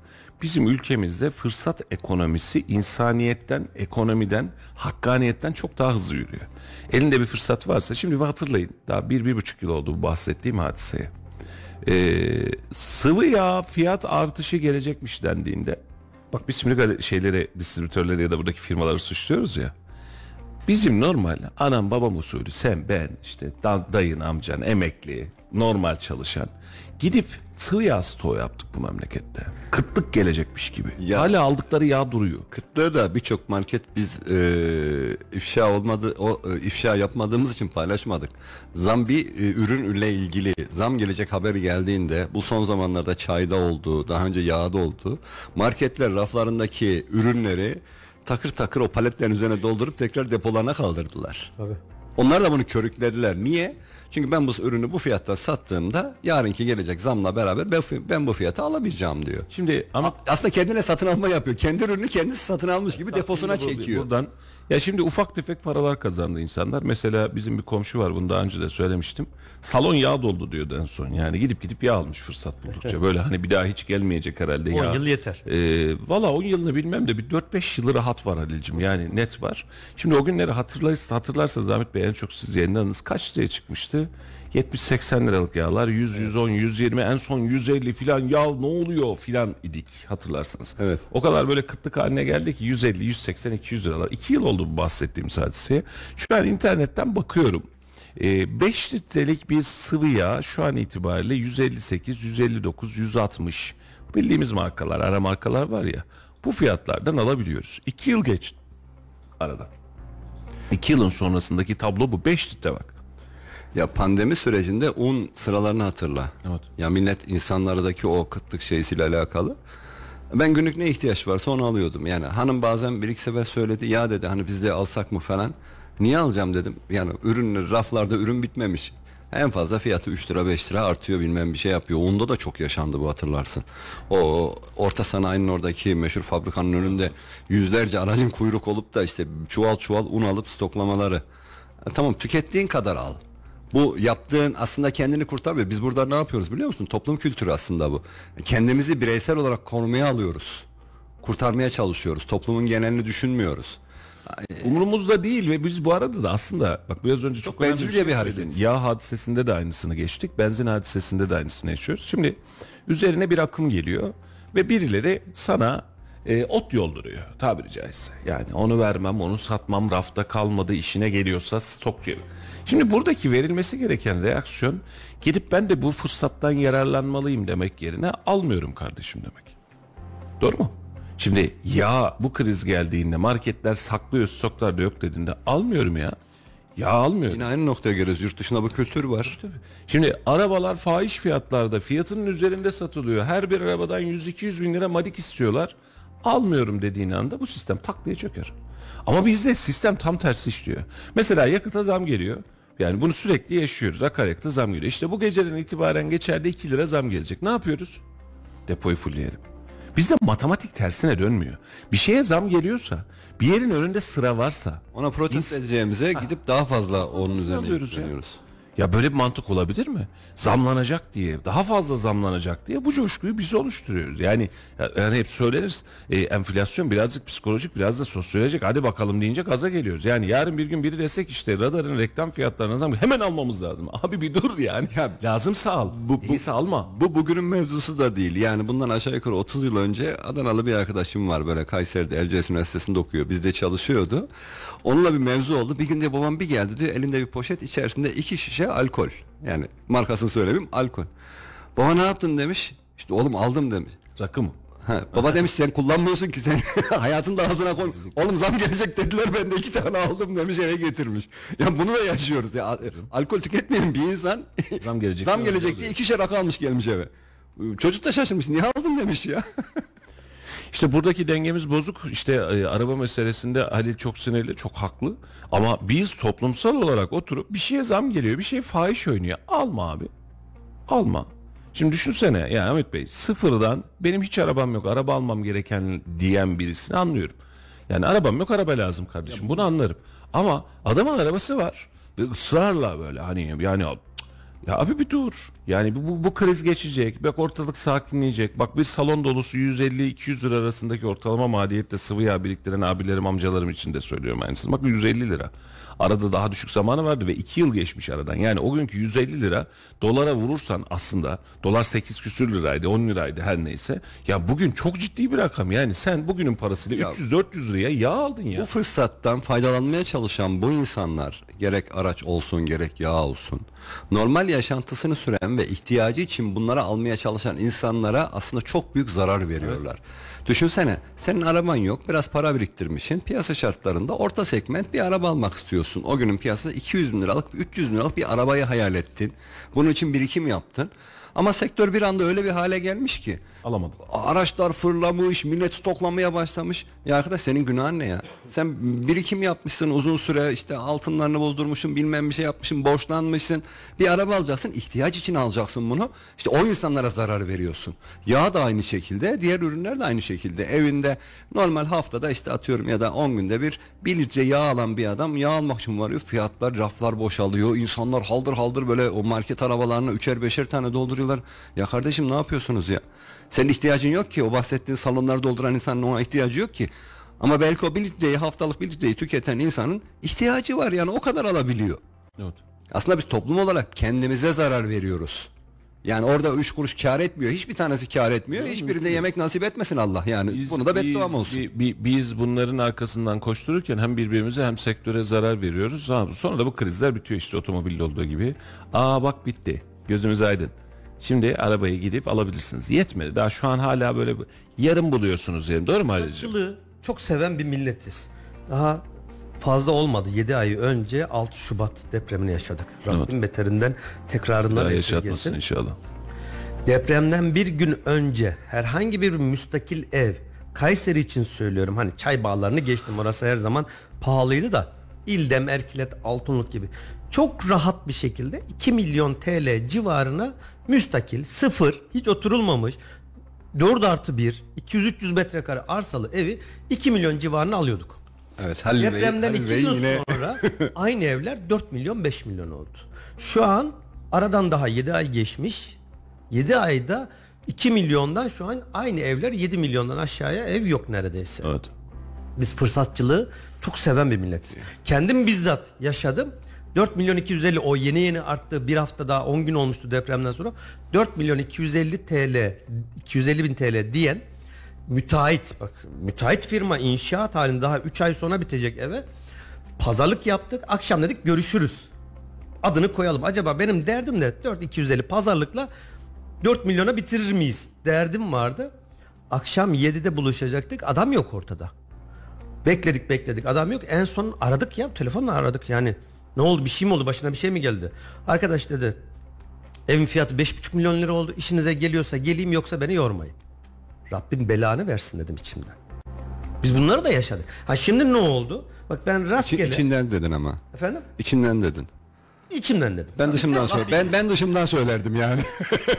Madem o o, o hale ben, ben dışımdan söylerdim onu. otomobillerdeki benzer bir durumla şimdi ben aşağı yukarı 80-100 tane rastgele Kayseri'nin her tarafından favorilerime eklediğim e, ilanlar vardı. İsim vermeyeyim ya da sarı sayfa diyelim hadi neyse sarı site. Herkes anlar. Bana her gün her gün bildirim geliyor. Favori ilanınızın fiyatı düştü. Fiyatı düştü. Şunun fiyatı düştü, bunun fiyatı düştü. Sonra bir bakıyorum orada tarihçe de var. Ne olmuş? Ben atıyorum Nisan ayında favori almışım. 4 milyonken sallıyorum rakamı. 4 milyonken favori almışım. 4250, 4 500 haftalık 5, 5,5, 6, 7, 8 olan var 2-3 ay içinde. Şimdi aynı e, müstakil evler 8'den 7,5, 7, 6,5, 6, 5,5 gibi geriye doğru gidiyor. E ne oldu? Ne değişti? Ne oldu? Çamura battılar. Alan Fırsat satan başka bunun biz izahı var işte mı? e, Ali Beyciğim, e, biz kızıyoruz. Şimdi oradaki müteahhite kızıyoruz. Olmadığı araba satıcısına kızıyoruz. Olmadığı marketteki market sahibine kızıyoruz ama hiç kendimize kızmıyoruz. E, fırsatçılık böyle bir denge. Yani arz talep dengesi bozulunca bizde tepki değil tam tersine aksiyon başlıyor. Yani Ahmet Bey bugün dese ki Kayseri Radar'da şuradan bir market sırası paylaşalım. Ve diyelim ki mesela eee toz sabuna yani ütopik olsun diye söylüyorum. Toz sabuna zam geleceğini öğrenen vatandaş e, kuyruk oluşturdu diye bir gönderi yapalım. Hiçbir markette toz sabun kalmaz. Evet. Bizdeki sürü psikolojisi çok ilginç devam ediyor. Mesela gidiyorsun yolda bir bakıyorsun benzinlikte sıra var. Ne oldu? Aa zam gelecekmiş. Gideyim bekleyeyim diyorsun. Şimdi biz elektrikliye geçtik ama e, benzinli olan arkadaşlarla biz bunu da yaşadık. Şimdi sıraya giriyor adam. Ne kadar zam gelecek? 50 kuruş zam gelecek misal. Depon nerede? Yarı depo var. Yarısını dolduracağım. Doldur. Yarım deponda kaç litre var? Varsayalım ki 25 litre var. Abi 50 kuruş zam gelecekse ne kadar fark eder? 12,5 lira. 12,5 lira. 12,5 lira fark eder. 1 lira zam gelsin 25, 25 lira fark eder. 25 liraya şurada bekle diyeyim adama vallahi beklemez. 25 liraya şurada bekler misin diyeyim vallahi beklemez. 25 liranın 5-10 lirasını zaten orada beklerken yaktığı yakıtla harcıyor. Stres oluyorsun bile ya. Oraya gidene kadar ki geçen yol var. Ve bunun karşılığında almış olduğumuz sonuç aa aldık. Şimdi orada bir zafer var. Aldık. Ben bile gittim bir yer o türbeye. Zam geliyormuş alayım dedim. Şimdi zam gelecek günlerde hani o benzinli araç üzerinde zam gelecek günlerde gitmedim. Yani bir kez gittim. Pişman oldum. Sıra bekliyorsun arbede var. Dedim ki ne yapıyorum ben yani şimdi o sürü psikolojisi ben ne yapıyorum o sorguladığımda abi 50 lira fark ediyor. Şimdi 50 lira büyük para mı? baktığın yere bağlı büyük para. Abi o 50 lira ben yani şu an o sırada bekleyen arkadaşların yüzde seksenine desem ki 50 lira vereyim sana şurada yarım saat bekle desem beklemez. Beklerim hadi ver. Veririm tamam sana 50 lira yayından sonra 2 saat burada bekliyorsun. İki saat değil 100 lira veriyorum. Şimdi yarım- 100 lira veriyorum canım 2 saat beklesem burada. Her yarım saati ya içmediği kahve çay bana şey ya o kar sıkıntı yok yani. kahve malı. Bunun için de biz bu psikolojiden çıkacağız ve toplum olarak nitelikli ve aklı başında hale gelirsek bu işten çıkacağız. Peki bunu toplum olarak yapmadığımızda ne oluyor? Ben dedim ki mesela arabalara zam geliyor ya ben almıyorum dedim. Adam yağmaladı. Ben yüksek fiyattan zararlı çıkan yine benim ha. O ayrı bir hadise. Ama birilerinin de bu duruşu sergilemesi lazım. Eğer bu duruşu sergilemiyorsak yarın bir günde başka bir fiyattan abi bakmışın işte dediğin gibi un, ıslak mendil, maske A'dan Z'ye her şeyde yaşadık ya ayıp yani Ee, keyfimiz paşa da yok halimiz itten perişan diye bir laf var ya tam o durumdayız yani cebimizde paramız var parayla rezil oluyoruz. Ya pandemiden önceki Ee, maske ayrı bir şeydi. Yani. Günaydın abim demiş. Hulusi Akar Bulvarı ile eski çevre yolda dahil trafik felç iyi yayınlar selamlar demiş. Sana da günaydın kardeşim. Ee, trafik durumunda siz bu mesajları gönderirseniz biz de size e, bu mesajları en azından okumaya çalışacağız. Yayındayız her yeri göremiyoruz. Bize gelen ihbarlar üzerinden görebiliyoruz. Bu anlamda e, 0352 336 25 98 trafik durumunu bu numarayı da kaydedin lütfen. Radyo Radar WhatsApp hattında numarası. WhatsApp hattından görüntü atarak ya da e, doğrudan bilgi vererek de bize ulaştırabilirsiniz. Sabah An saatlerinde itibariyle iki kazamız vardı zaten. Bir tanesi çevre yol üst geçitte. Bir de tam yayına başladığımız saatlerde Mazakalant önünde. Orası da önemli. Ee, niye? Çünkü Beyazşehir İldem trafiğinin e, yoğun aktığı bölge. Evet orada da bir kaza vardı. evet. Ee, umarız kazalar çok konuştuk yayının başında. Şu an itibariyle gelen bilgi Hulusi Akar Bulvarı ile eski çevre yol dahil e, trafik hareket etmez hale gelmiş. Bunun Kartal Kavşağı'ndan bilgisini itibaren hatta Kartal. Kavşağı da e, köpürmüş. E, trafikteki sürücülerimiz eğer kullanabiliyorsa evden yeni çıktılarsa alternatif yolları tercih etsinler deriz. En azından trafiği e, bir miktar rahatlatalım. Talas yolda çok yoğun trafik var demiş Bayram kardeşim. Oradan da bir trafik akışı e, sıkıntısı var gibi görünüyor. E, Talas yolu. E, Hulusi an- Akar, NATO, çevre yol dahil olmak üzere trafikte an ciddi yoğunluk haritalar var. üzerinden bakıyorum. Ee, sanayi odasından eski çevre yolu şimdiki Koca Sinan Bulvarı sanayi odasından itibaren neredeyse devlet su işleri kavşağına kadar e, çok ciddi anlamda kırmızı görüyorum yolu. Evet. Orada da bir yoğunluk var. Talas yolu, Hulusi Akar Bulvarı. Evet şu an ben de aynı haritadan bakıyorum. Kartal Kavşağı, e, NATO Caddesi'nin büyükçe bir kısmı, e, çevre yolun geliş güzergahında ufak bir kısım. Hatta şu an itibariyle yanlış görmüyor isem, e, evet şuradan e, Erciyes Bulvarı ve arka taraftaki yolda da ciddi anlamda bir sıkıntı var. Çevre yol Koca Sinan Bulvarı'nda bir problem var. Sıkışıklık var. Ee, köprülü kavşaklardan başlıyor sanayi odasından dediğin gibi Halil Beyciğim Koca Sinan Bulvarı dahil müthiş derecede sıkılmış ve sıkışmış bir trafik var. Ee, trafikteki sürücülerimize Allah kolaylıklar versin. Birazcık sıkıntılı e, geçecek gibi sabah trafiği şu an itibariyle Koca Sinan Bulvarı yani eski çevre yol Ee, nereye kadar e, neredeyse Ambar'a kadar e, sanayinin oraya kadar çok ciddi gidiş yönü, organizeye gidiş yönü çok ciddi bir yoğunluk var. Ve bu yola çıkan yollarda da yoğunluk var. Şu dakika itibariyle Erkilet Bulvarı'ndan e, yeni çevre yola değil eski çevre yola gelen vatandaşlarımıza da özellikle bir uyarı. Yani şehir merkezinden geçen o Koca Sinan Bulvarı'na gelenlere de özellikle bir uyarımız olsun. Burada da trafikte ciddi bir problem var. Yol durumu sizden geldiği üzere biz de ara ara vermeye çalışıyoruz. Allah kolaylıklar versin. Erciyes Hayırlı suçlar diyelim. Amin. Erciyes Üniversitesi'nin bazı bölümleri de bugün itibariyle e, eğitim öğretime başlıyor Mustafa. Talas Bulvarı'ndaki yoğunluğun ana sebeplerinden bir tanesi de bu. Birçok bölümün hazırlık En ikisinde başlayacaklar Türkiye geneli. Doğrudur. Bu hazırlık sınıfı işte oryantasyon diyorlar ya. Ee, Çocuklar benim- bir alışsın diye. Benim evladım da Rabbim cümlesine başarılar e, dileriz inşallah. E, hayırlı eğitim hayatları olsun. Benim oğlum da bugün üniversitenin ilk üniversitenin birinci sınıfın daha doğrusu hazırlık sınıfının günü. ilk günü bugün diyor şimdi birazdan evden çıkar. Biraz da onun şeyi var. Yana, yanında gitseydim belki gün içi korkar filan bir şey yapsaydın. İlkokulda öyle olur ya. İlk bir Olmuyor. hafta veli gider yanında. elinden elinden tutup götüreyim. Önlüğüne giydirip böyle beyaz yakalı önlükler. Bak aklıma geldi onlar. Şimdi onlar da Mavi kalmadı. önlük mü giydin siyah önlük mü giydin? Siyah da giydik. Ya ben mavi hiç giymedim hatta hep siyah giydim. Siyahtı değil mi? Mavi Sonradan bir kırmızı oldu, mavi oldu. Değiştirdiler bir şey oldu. Tuhaf, tuhaf. O siyah da Önlük çok toz alıyordu. siyah olur. Yok ya o da çok toz alıyordu ya. O ne leş gibi. Bir de tahta tebeşirle her tarafın simsiyah bembeyaz olur. E, tabii. Zaten çocuksun her türlü. Ha o siyahın güzel tarafı o kirlenince belli olmuyordu işte o hadise oydu Onunla yani. biz futbolda oynuyorduk teneffüslerde. Sen hiç durmazdın önce. zaten Ben- Cem. Oo. Yaka bağır açar giderdin öyle değil mi? Sürekli. Süper. Şimdi Tarım Bakanlığı, Tarım Bakanı Yumaklı özel bir açıklama yapmış. Bence bu çok önemli. Ülke için çok önemli. 22 yıl sonra ülke tarihinde genel tarım sayımı için düğmeye basılmış. Nedir genel tarım sayımı?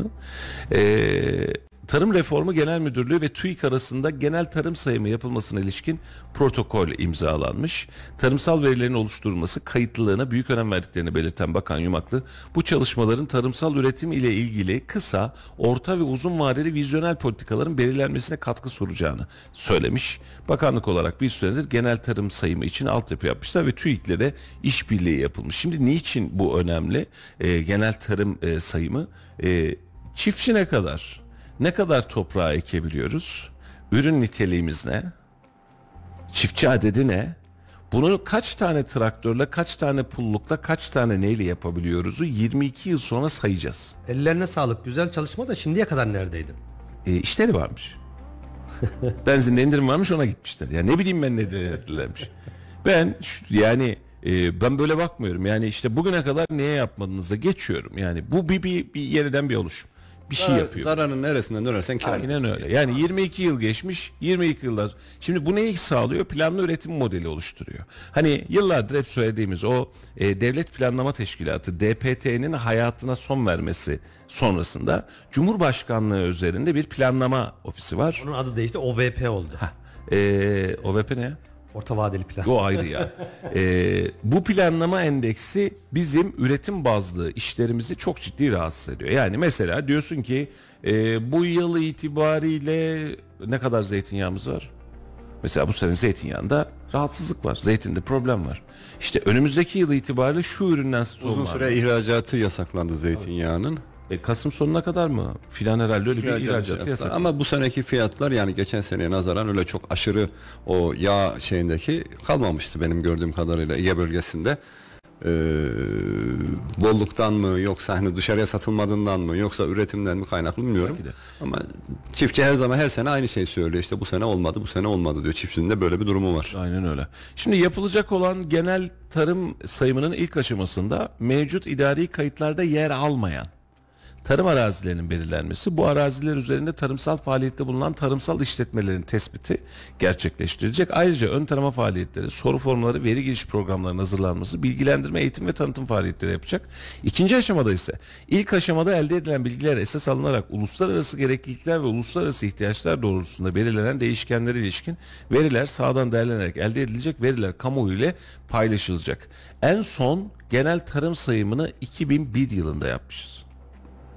2001 yılından bu yıla bu yana bir daha biz tarım sayımı yapmamışız. İhtiyaç duymadık demek ki. Ee, Valla tarım politikalarında ülkenin tarım bakanlıkları geçtiğimiz dönemlerde çok nitelikli işler çıkartmadı. Yani Kaç eğitim- defa değişti bakanlık? Onlarca kez. Milli eğitimde düzen tutturamadığımız gibi tarımda da tutturamadık. Tarımda da şöyle bir hadise var gözümüzün görmediği. Tarımda uluslararası baronların, ilaç firmalarının, tohum firmalarının dahil olmak üzere çok ciddi dahili var. Ve bunu e, her zaman için yordular. Yani çünkü Tarım Bakanlığı'nın yani sadece e, üretim değil, üretimin rafa ulaşması esnasında da denetim yükümlülükleri var. Hal böyle olunca Tarım Bakanlığı bizim için sağlığımız ve e, tarım geleceğimiz için, tarım ülkesi olan Türkiye'de tarım geleceğimiz için çok çok önemliyken bugüne kadar düzen tutmadı. Bugün tutar mı vallahi bilmiyorum. Yani ne olacak? Şimdi biz sayımla başladık. iki yıl sürdü sayım deyip ondan sonra hiçbir şey yapamamak da var işin içerisinde. Ama tarımda bir dönem Tayyip Bey'in özellikle Emine Hanım'ın, Emine Erdoğan'ın da e, öncülük ettiği o ata tohumu kıvamındaki başladığımız süreçte biz ata tohumu e, gelişimini çok rahat ettiremedik. Sağlığımızla oynanıyor deyince insanlara garip geliyor. Yani şimdi geçen bir haber verdi arkadaşları hazırlayın demiştim. Hatırlıyorsunuz Yeşilhisar'da bir çocuk nardan ölmüştü. Evet. 4 yaşında bir çocuktu yanlış hatırlamıyorum. Birkaç yıl önce Nar yediği için ölüyor. Yani şimdi insan nar yiyince ölür mü? Kullanılan tarım ilaçları o bünyede kaldırmamış. Biz yiyince belki geçiyor hissetmiyoruz ama o bünye için narı da fazlaymış anladığım kadarıyla bir çocuk hayatını kaybetti. Ya zehir yemişiz biz. Düşünsene çocuk bünyeye verince öldürecek bir zehir yiyorsun. Pestis denilen, pestisit denilen hadiseyle. Ve şu an itibariyle Avrupa Birliği normlarına göre biz hala bunu yoğun miktarda kullanmaya devam ediyoruz. Kimin umrunda? Kimsenin umrunda değil. Sen şu an gidiyorsun pazardan meyve sebze alıyorsun. Kış geliyor şimdi hazırlıklar yapıyoruz. Peki nereden alıyoruz? Efendim biz işte bunları stoklayalım, stoklayalım. Bunları yiyelim, yiyelim. Yemiş olduğumuz mahsulün içerisinde yoğun miktarda ilaç var. Yoğun miktarda bize geçen kalıcı ilaç var. Biz beraberinde yediğimiz hayvansal ürünlerde de aynı ilacı teneffüs ediyoruz. Çünkü o hayvan, o dana büyüyene kadar senin o ilaç attığın, ilaç atıklarıyla büyütmüş olduğun ya da işte o sulama yaparken vesaire yaparken o sudan, ottan vesaireden, silajdan ve yiyerek besleniyor. Sana geldiğinde sen et yiyorum zannediyorsun. Ona da gücün yetmiyor da yediğin et zehir. Yediğin tavuk zehir. Tavuğun içerisinde görmüş olduğumuz, hissetmiş olduğumuz antibiyotiğin haddi hesabı yok. Seninle beraber gittik burada bir tavuk üretim çiftçi, çiftliğine. Şimdi 10 bin tane bir çiftlikte tavuk var. Ne oluyor? Civciv olarak geliyor. Basıyorsun ilacı, basıyorsun yemi, basıyorsun ilacı, basıyorsun yemi. Bu arada ölen ölüyor. Ve bildiğin mutasyona uğruyor hayvanlar ya. Hareket edemeyen var, kaşı başka bir yerden çıkan var vesaire olan var. Kimsenin umurunda değil. Hayvan o 40 günü dediğim süreci dolduruyor, takvimi dolduruyor. Hayda kesme, geçmiş olsun. Bize de geliyor şimdi pırıl pırıl bembeyaz etli tavuklar geliyor. Biz de marketten eve de bugün neyse et alalım. Aa, bugün de beyaz et alalım, tavuk alalım sağlıklı filan. Neyi sağlıklı? Antibiyotiğin içine batırılmış çıkartılmış bildiğin tavuk yiyorsun ya. İlacın içine batırılmış çıkartılmış tavuk yiyorsun. Yem bile buna uygun. Ve Tarım Bakanlığı özelinde de ve bizim toplumsal özelde de bunu değiştirebilecek hiçbir fonksiyona girişemedik. Buğday ekiyoruz. Buğday ya o gün Kültepe'de bizimkiler yapmıştı o haberi. 4100 yıllık bir buğday elde edildi mesela tohum elde edildi. Bence bulunabilecek en büyük en önemli altından daha değerli. Yani orada onun yerine mücevher bulsam bu kadar değerli değil bence. Çünkü 4000 yıl öncesinde minimum ilaç kullanımı ki yoktur muhtemelen. Böyle bir kimya sanayinin olmadığını tahmin ediyoruz. Minimum ilaç kullanımıyla ya da hiç ilaç kullanmadan doğal bir tohum var elinde. Ve sen bu tohumu ilaç görmemiş bir toprakta yeniden türetmeye ve yeniden fazlalaştırmaya çalışırsan senin toplum dengesi işte siyez ve gacer buğdayında yaşadığımız hadise onlar da ata. Bunları ilaç kullanmadan ya da minimum yani organik kullanarak bizim yeniden sağlığımıza kavuşturmamız lazım. Ya Niye? Sonra ne oluyor? Çok özür diliyorum Ahmet Bey. O gün açtık işte. Ee, neydi? Çölyak hastaları için glutensiz kafa Kocasinan Belediyesi'nin. Şimdi gluten hassasiyeti sebebiyle insanlara bu malzeme dağıtıyor yetmiyor kafesi açılıyor. Bundan 20 yıl önce glutenle alakalı bir sıkıntınız var mıydı? Duymuş muydunuz? Hiç duymadım ben. E peki yemiş olduğumuz ekmekte şu an e, çok ciddi oranda arttırılmış gluten miktarıyla biz ekmek yiyoruz beyaz unla. Ve bu glutenli ekmekte yediğimiz ekmeklerde doymuyoruz. Daha fazla acıkıyoruz. Ekmek daha hızlı bayatlayabiliyor. Çok daha endüstriyel hale geldi. Bu da çok hızlı üretiliyor gönde- sözde. Ya. Ama sıfır sağlık. Şimdi geçen haftaki e, programda bir diyetisyenimiz vardı e, yayında şöyle bir şey söyledi. Gluten e, bu hamurun yapışmasını ve lezzetini veren şey. Zaten diyor ki glutensiz ürünler diyor hani tatsızdır. Tadı pek hoşumuza gitmez diyor. Yani lezzet olmaz diyor. Alıştığımız o lezzetin katkısı gluten e, o orijinalinde zaten olmak zorunda ama bu bahsettiğin işte dönüşümler sonucunda çok aşırı seviyelere geldi. Olmak zorunda normalde var. E, Ben size örnek söyleyeyim yani e, temiz düzgün gıda yemek için yani bir yıl bak önünüzdeki poğaçalar var ya ev poğaçasıdır. İçerisindeki domates de bahçenin domatesi. ben bir yıl domates domates yemek için bir yıl boyunca ben bunu bekliyorum. Babam mesela bağda kendisi küçük bahçesinde böyle sulayarak domates yetiştiriyor. Ya alabildiğimiz kadar alıp stoklamaya çalışıyoruz. Bunu buzdolabına falan atıyoruz. dol- dolduruyoruz. Dün topladık. Topladığım yerde yiyorum. Yediğimden zevk alıyorum. Bir 11 ay boyunca ben zevk almıyorum domatesten. Evet. Ha gübre olarak ne kullanıyor? İşte gazelleri, şunları, bunları bu kompost dediğimiz hani organik gübre yapma şeyleri var ya böyle bir depo gibi bir yer. Orada biriktiriyor. Üzerinden kış geçiyor. Yazın onu da gübre olarak da onu kullanıyor. Başka hiçbir şey kullanılmıyor. Tabii canım. Biz bir taraftan da şunu bazen Bu haberlerde arada çok özür diliyorum. Hulusi Akal Bulvarı Furkan Doğan Yurdu itibariyle Kartal'a kadar dolu ara alt köprü girişler Fuzuli Caddesi, Farabi Caddesi çok ciddi yoğunluk mevcut demiş Serbülent. Bilginiz olsun şu an trafikte bir kriz var Ee, ve alternatif yollarda ciddi ciddi dolmuş durumda. Sürücülerimizin dikkatine. Buyurun Ali'cim. Şimdi bazen haberlerde e, karşımıza çıkıyor işte Türkiye'den Rusya'ya gönderilen işte mandalina, ne bileyim muz, işte domates, şu bu, İade ediliyor. iade ediliyor. Neyden dolayı? İşte üzerinde ürün üzerinde olması gerekenden daha fazla kimyasal bilmem ne bulundu. Evet. Peki bu iade edilen ürünler ne oluyor? Biz o dönemler Yiyoruz biz. Kaç yıl öncesinde de bir hayli konu olmuştu. İşte o zaman yanlış aklımda kalmasa hatta portakaldı. İşte bugünün fiyatıyla söyleyelim 40 lira, 35 lira, 40 lira kilosu. Rusya bize tabi bu rakamlar 3 kilo 5 kilo değil binlerce ton belki. Red verince Red verip tekrar gelince biz bir anda 20 TL'ye portakal yemeye başladık. O seviniyoruz. Ya ne güzel bak bir anda işte ihracat azalmış, iş piyasaya verilince bollaşma oldu. 20 Rusların zehirli diye yemediğini biz burada sevine sevine yiyoruz ucuz bulduk diye. iade ettikleri imha edilmiyor. ilaç zararlı parazit gibi durumlarla domateslerimiz de çok döndü o kapıdan. Evet yani e, Geçenlerde yumurta örneği vardı herhalde. Tayland mıydı, Tayvan mıydı? Oraya bir yumurta Ballar geldi yurt dışından 5-8 ay önce ballarımızı komple yurt dışına gönderdiğimiz balları iade ettiler. Onlar da şimdi market raflarına yerini Bile bulmuştur. iade edildi. Her şey iade ediliyor. Sonra biz yine raflarda, manavlarda, marketlerde biz yiyoruz. biz alıyoruz ve Ya zamanında da. şey yapıldı ya Çernobil sonrasındaki bölgedeki fındığı bize itelediler ya çocuklara okullarda dağıttık. Çaylar ya da dahil olmak Çaylar dahil Bakan ben Bey, Bakan Bey ben içiyorum dediği hadise. Ee, Aynı burada bakan kanserden ölmüştü. burada e, çok ciddi bir salaklığımız var kusuruma bakmayın yani bunu net söylüyorum ve biz o temiz gıdaya ulaşabilmek için maliyet ödemeye dahi, razıyken o temiz gıdayı bulabileceğimiz yer yok. Mesela yumurta almaya gidiyorsunuz dostlar hepinizde var. Köy yumurtası. İstediğimizin hepsi bu. Köy yumurtası. Köy yumurtası niye köy yumurtası? Mahallede de olur sıkıntı yok. Yem vermesin, antibiyotik vermesin, hayvan doğal beslenmiş olsun. Biz de yumurtadan tad alalım değil mi? Endüstriyel yumurta yemekten içimiz şişti. Evet. Süt diyoruz ya. Süt. Yani bir çocuğun gelişiminde süt, yoğurt, peynir bunlar çok önemli üçlü değil mi? İçerisine bozulmasın diye katılan maddeler sayesinde ve özellikle pastörize ettiğimiz sütler, o paket sütlerimiz var ya. Hidrojen peroksit kullanıyorlar işte. Pastörize ediyorsun. Ne kullanıyorlar? Hidrojen peroksit. E, çamaşır Zehir ya, zehir çamaşır suyu. Bakteri olmasını engelliyor. Yani o tankların içerisine atıyor. aslında 3-5 şöyle gram, yapıyor. İçindeki tüm canlı organizmayı yok ediyor. Bozulmuyor. Ve bozulmuyor. Şimdi canlı organizma olmayınca mayalanacak bir şey yok. Ne içiyoruz biliyor musun? Marketten süt diye aldığımız pastörize süt var ya. İçinde belli bir miktar kalsiyum katılmış beyaz su içiyoruz. Başka hiçbir sütle alakası yok onun. Sütle sıfır. Mesela marketteki yoğurt hikayesi meşhur. Ya gerçekten almamak için ısrar ediyorsun yani almamaya çalışıyorsun. Yoğurt geliyor şimdi marketten üstü böyle abi peçete gibi bir malzemeyle üstüne yüz tutturulan bir yoğurt yiyorsun. Bak üstündeki yediğin yüzden bile çok rahat değilsin ve bu yoğurt bozulmuyor. Abi bir şey rafta bozulmuyorsa zaten organik olma ihtimali yok. Ambalaja girmiş her ürün mutlaka içerisinde koruyucu madde ihtiva ediyor raf ömründen dolayı.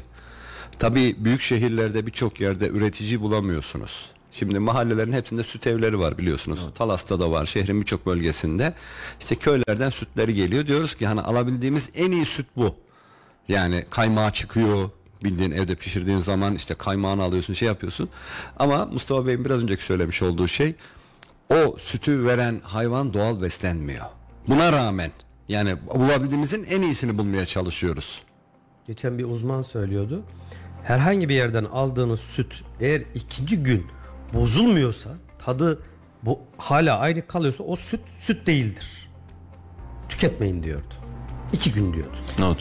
Evet günün gıda terörüne de bol miktarda Yoğurtların girdik. üzerine selülozik yağ kaplama yapılıyor püskürtme sistemiyle demiş. E zaten evde evde yoğurt yapıyoruz. İşte aldığımız sütlerden mayalama yöntemiyle evde e, kaplarda yoğurt yapıyoruz. Kimisi sulu oluyor hani sütteki su oranına göre ama o marketler rafla, raflarındaki sütlere bakıyorsun şey yoğurtlara bakıyorsun düzeltiyorum. Hepsi aynı. Neden biliyor musun? Çünkü hepsi süt tozundan yapılıyor. Yani e, normal aldıkları sütü mayalayıp yoğurt yapmaya kalksalar hepsini aynı kıvamda tutturmaları mümkün değil ama hepsi böyle peynir kalıbı gibi çıkıyor. Süt tozundan bilmem bir şey. O sütün içerisindeki veriyi de çok fazla alamıyoruz. Yağ ayrı bir ayrılıyor. Şimdi oradan çünkü gelen aynı sütün içerisinden te- yani etinden sütünden diyor ya 1 miligramından dahi faydalanıyor. E şimdi hazır e, yoğurt e, üreten işletmeler kötü mü? E, Valla iyiliği konusunda ben şuna bakıyorum benim için ne kadar sağlıklı. Yani o kadar enteresan bir yerdeyiz ki yumurta yiyeme, tavuk yiyeme, yoğurt yiyeme, meyve sebzeden ürk, tereddüt et. Ekmek organik yiyeme. mi değil mi? Ekmek yani gluten seviyesi mahvetti bizi. Yani hakikaten mahvetti. Bak şu an hepimizde yaşamış olduğumuz şeker rahatsızlığı, kanser, mide rahatsızlıkları temelinde beslenme sistemimiz var. Beslenmeyi düzeltirsen aslında her şey düzeliyor. Ve bunun içerisinde bizim bir Tarım Bakanlığımız var ki dillere destan. İnşallah yeni bakan bu anlamda Traktörleri saymaya başladı. yapar. Ha. Ee, şimdi sayıyoruz da e, bu kadar zararlıyı ne yapabileceğiz? Mesela bu kadar zararlı pestisitin bulunduğu e, meyve sebze yurt dışı pazarından geri iade ederken benim vatandaşım bunu niye yer? İlaç kullanımının önüne nasıl geçirir? Yer, yerli tohumu ata tohumuna nasıl geçiririz? Biraz önce senin söylediğin orijinalini bulamaz hale geldik ya köylerde bile kalmadı o bildiğimiz çakır domatesler var ya o yerli domates dediğimiz domates köylerde bile kalmadı. Hepsi başka bir yerde. Çünkü niye? Bir bakıyorsun stil zamanında Antalya'da, e, Alanya'da, Adana'da e, hazırlanmış stillerle sen stil dünyasına giriyorsun domates stilleriyle. E, Stil iyi tamam güzelmiş. Koca Sinan Belediyesi'nin dağıttıklarını tenzih ederim çünkü onlar özel ürettiriyor. Kendi tohumlarını üretiyor. Bunu niye söylüyorum? E gidiyorsun abi domates ne güzel yetişiyor. Adamın 10 dönüm, 5 dönüm, 3 dönüm her neyse ya da ufak bir evinin önünde yeri var. E domates çıkıyor domates bir şeye benzemiyor.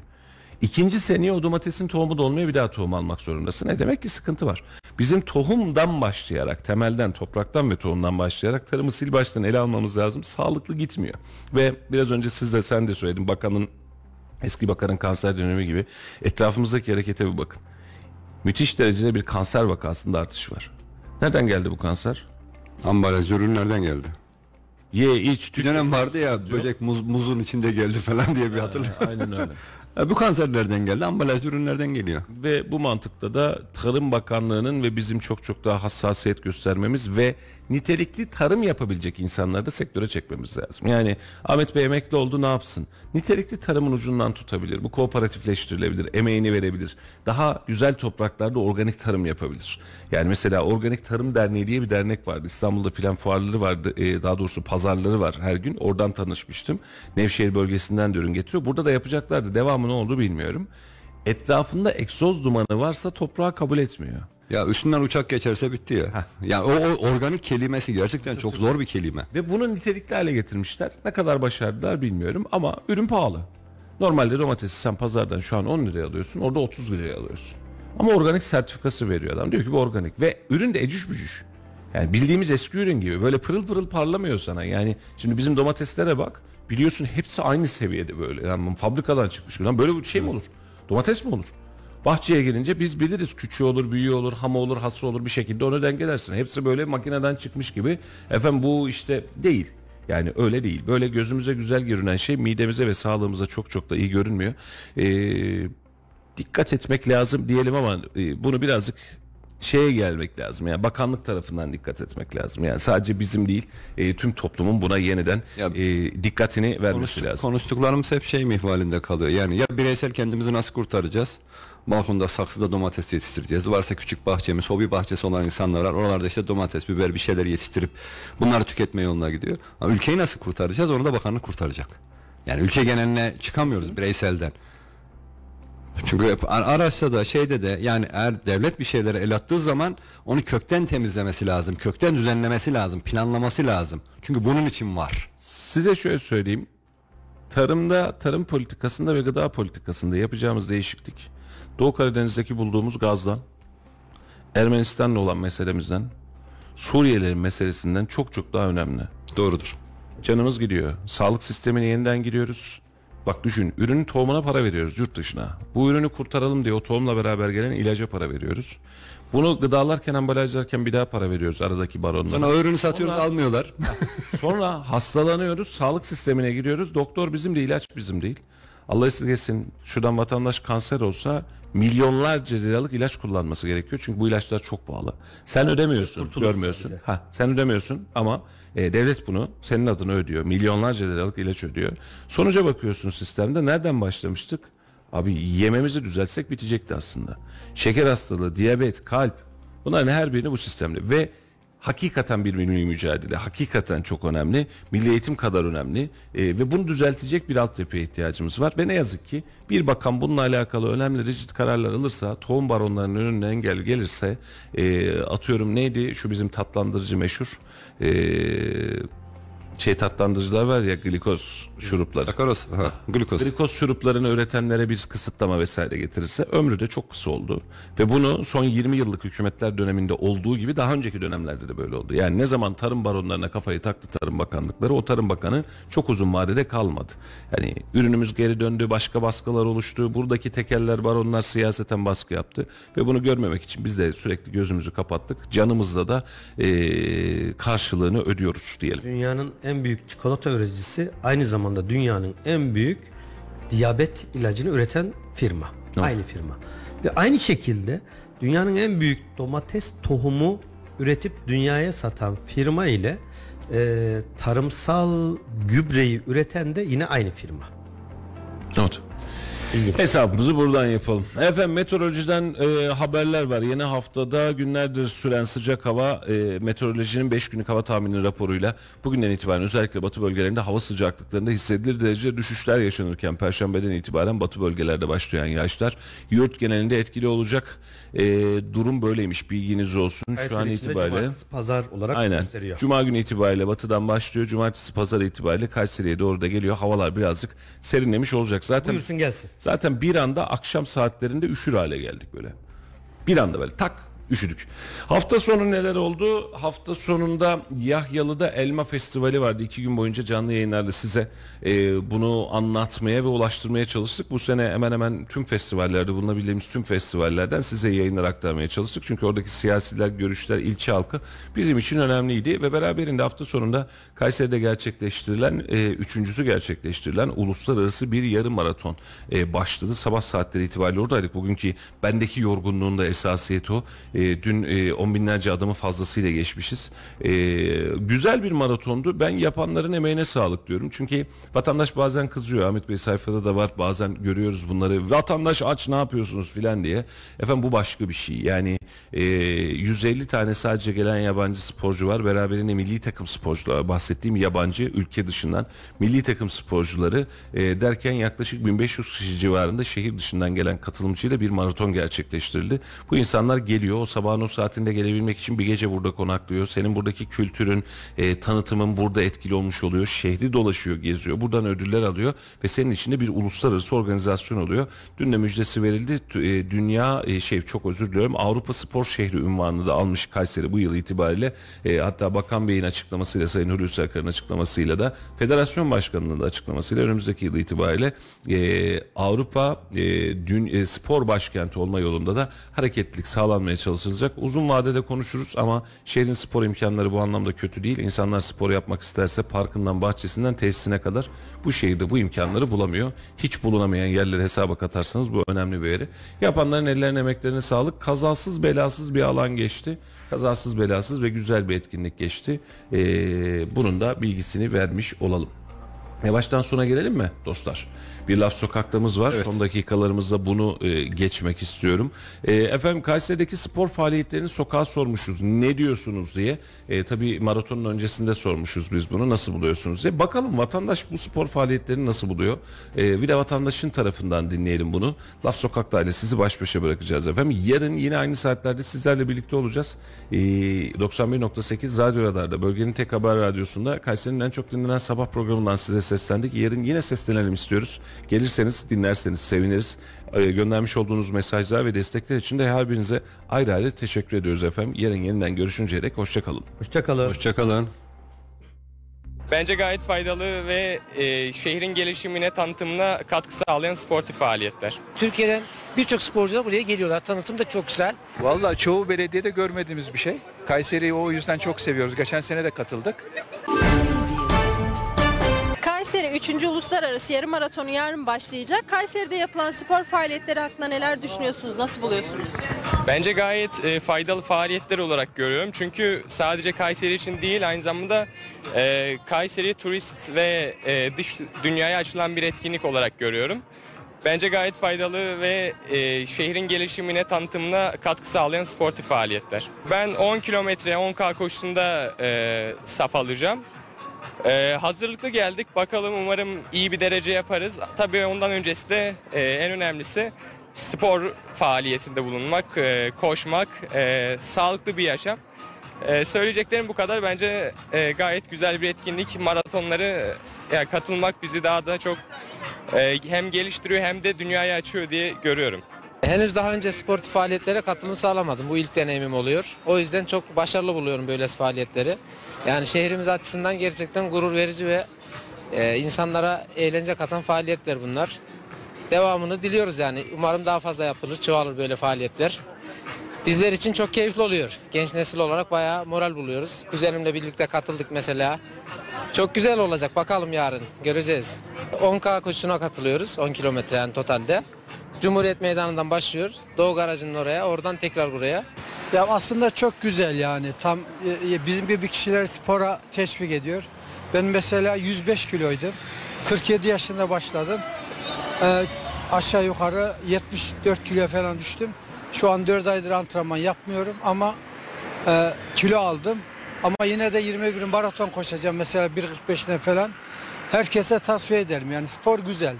Spor çok güzel bir şey yani. İnsanı gençleştiriyor.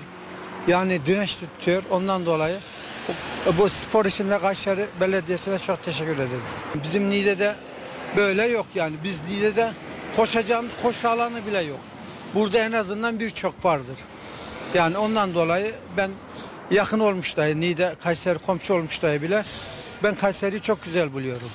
Valla Orta Anadolu şehri için ve büyük bir şehir için çok iyi bir etkinlik olduğunu düşünüyorum. İnsanlara kaynaşıyor. Farklı kültür insanlar geliyor. Bununla birlikte yabancı ülke sporcuları da geliyor. Ve insanların sosyalleşebilmesi için hem sağlık hem de kültür alışveriş için çok iyi bir etkinlik olduğunu. Ve Kayseri'ye yakışan bir etkinlik olduğunu düşünüyorum. Ben bu ikinci kez katılıyorum. Ve e, gerçekten de Türkiye'den birçok sporcular buraya geliyorlar. Tanıtım da çok güzel. Organizasyonu da çok iyi bir yani profesyonel bir ekiple yapıyorlar. Tek dezavantajı sabah çok erken saatte başlaması 8. Normalde maratonu iyi zaten sporcular. E, Yaklaşık diyelim ki 1,5-2 saatte bitiriyorlar. O yüzden 9'da başlaması metabolizma için çok uygundu. Geçen yıl erken olması da KPSS sınavı vardı. O yüzden de onu sabah 7'de yapmışlardı. O son derece sporcu sağlığında zararlı olduğunu düşünüyorum yani. İşte hazırlıklar güzel geçti. Güzel koş ya haz antrenmanlar yaptık. Bakalım. Kayseri'nin ben spor faaliyetlerini iyi buluyorum. Özellikle Kayseri Spor'dan dolayı buraya çok sık gidip geliyorum maçlarına ve çok da beğeniyorum şehri. O yüzden güzel. Güzel hazırlandık. Ee, düzenli koşuyoruz zaten. Kısa bir süre önce bu Bursa'da koştuk. Orada bir trail koşusuydu. Bu bir şehir koşusu olacak. Daha önce 21 koşum var. Burada 10 kilometreye geldim. Özellikle Kayseri'de bu kültürün içerisinde koşmanın benim biraz heyecanı var ve Mimar Sinan faktörü burada biraz beni açıkçası cezbetti. Bu yüzden heyecanla bekliyorum. Güzel, e, büyük, temiz bir şehir. E, yarın da keyifle, sağlıkla koşmayı umuyorum. Bir koşu Adana grubu olarak geldik bugün. E, sağlıklı bir koşu olur umarım. Çok heyecanlıyım. Otobüse bindiğimiz andan beri heyecanlıyız ekipçe. E, yarış hazırlığımız rutin devam eden e, koşu grubumuz Adana'da devam ediyoruz haftada üç gün. Onun dışında özel bir e, şey yapmadık. Vallahi çoğu belediyede görmediğimiz bir şey. Kayseri'yi o yüzden çok seviyoruz. Geçen sene de katıldık. Onun için de bunun devamını da diliyoruz yani. 3'ü 3'te kalması 13'ler 23'ler olsun. Hem de insanları spora teşvik açısından özellikle halk koşusu kısmı çok güzel. Çoğu yerde halk koşusu pek yapmıyorlar. Ee, ben 10 kilometre koşacağım. Geçen sene de koştum. Bu sene de zevkte geldim. Kayseri e, spor kenti zaten. E, burayı e, koşuyu düzenlediği haliyle spor kenti. E, sporda ülkemizde sadece futboldan ibaret değil. Koşu sporun temelini oluşturuyor. İnsanlar rahatlıkla ve ucuz bir şekilde bir spor faaliyeti bulunuyor. Bunu da belediye çok güzel sağlıyor. Onun için teşekkür ediyoruz. Kayseri'de yapılan spor faaliyetlerinin hepsi çok yararlı faaliyetler oluyor. Zaten 3. Uluslararası Kayseri'de yine bu sürekli düzenlenen bir maraton. Çok yeterli buluyorum. Umarım devamı gelir. Çok fazla tanıtım yapılmıyor aslında. Sadece billboardlara reklam verildiği için bence kendimce bu yeterli bir tanıtım değil. E, sadece billboardlara tanıtım vererek insanları toplayamazsınız. E, birazcık daha e, insanların kol kanat germesi lazım bence. Birazcık daha öncü olunması lazım ki insanlar daha fazla katılım sağlasın. teşvik edilmesi lazım. O yüzden yeterli bir reklam yapıldığını düşünmüyorum. Gerçekten bunlara önem veren ve buna dikkat eden insanlar e, ilerleyen yıllardan e, zinde bir hayatı, zinde bir yaşamı anlamda bütün herkese tavsiye ediyorum.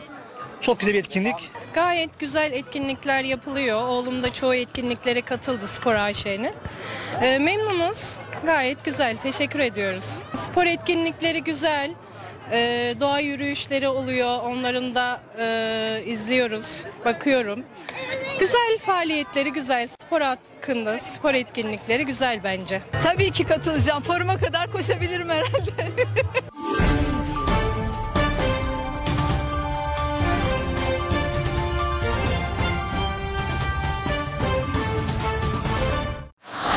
Radyo Radar yol açık sona erdi.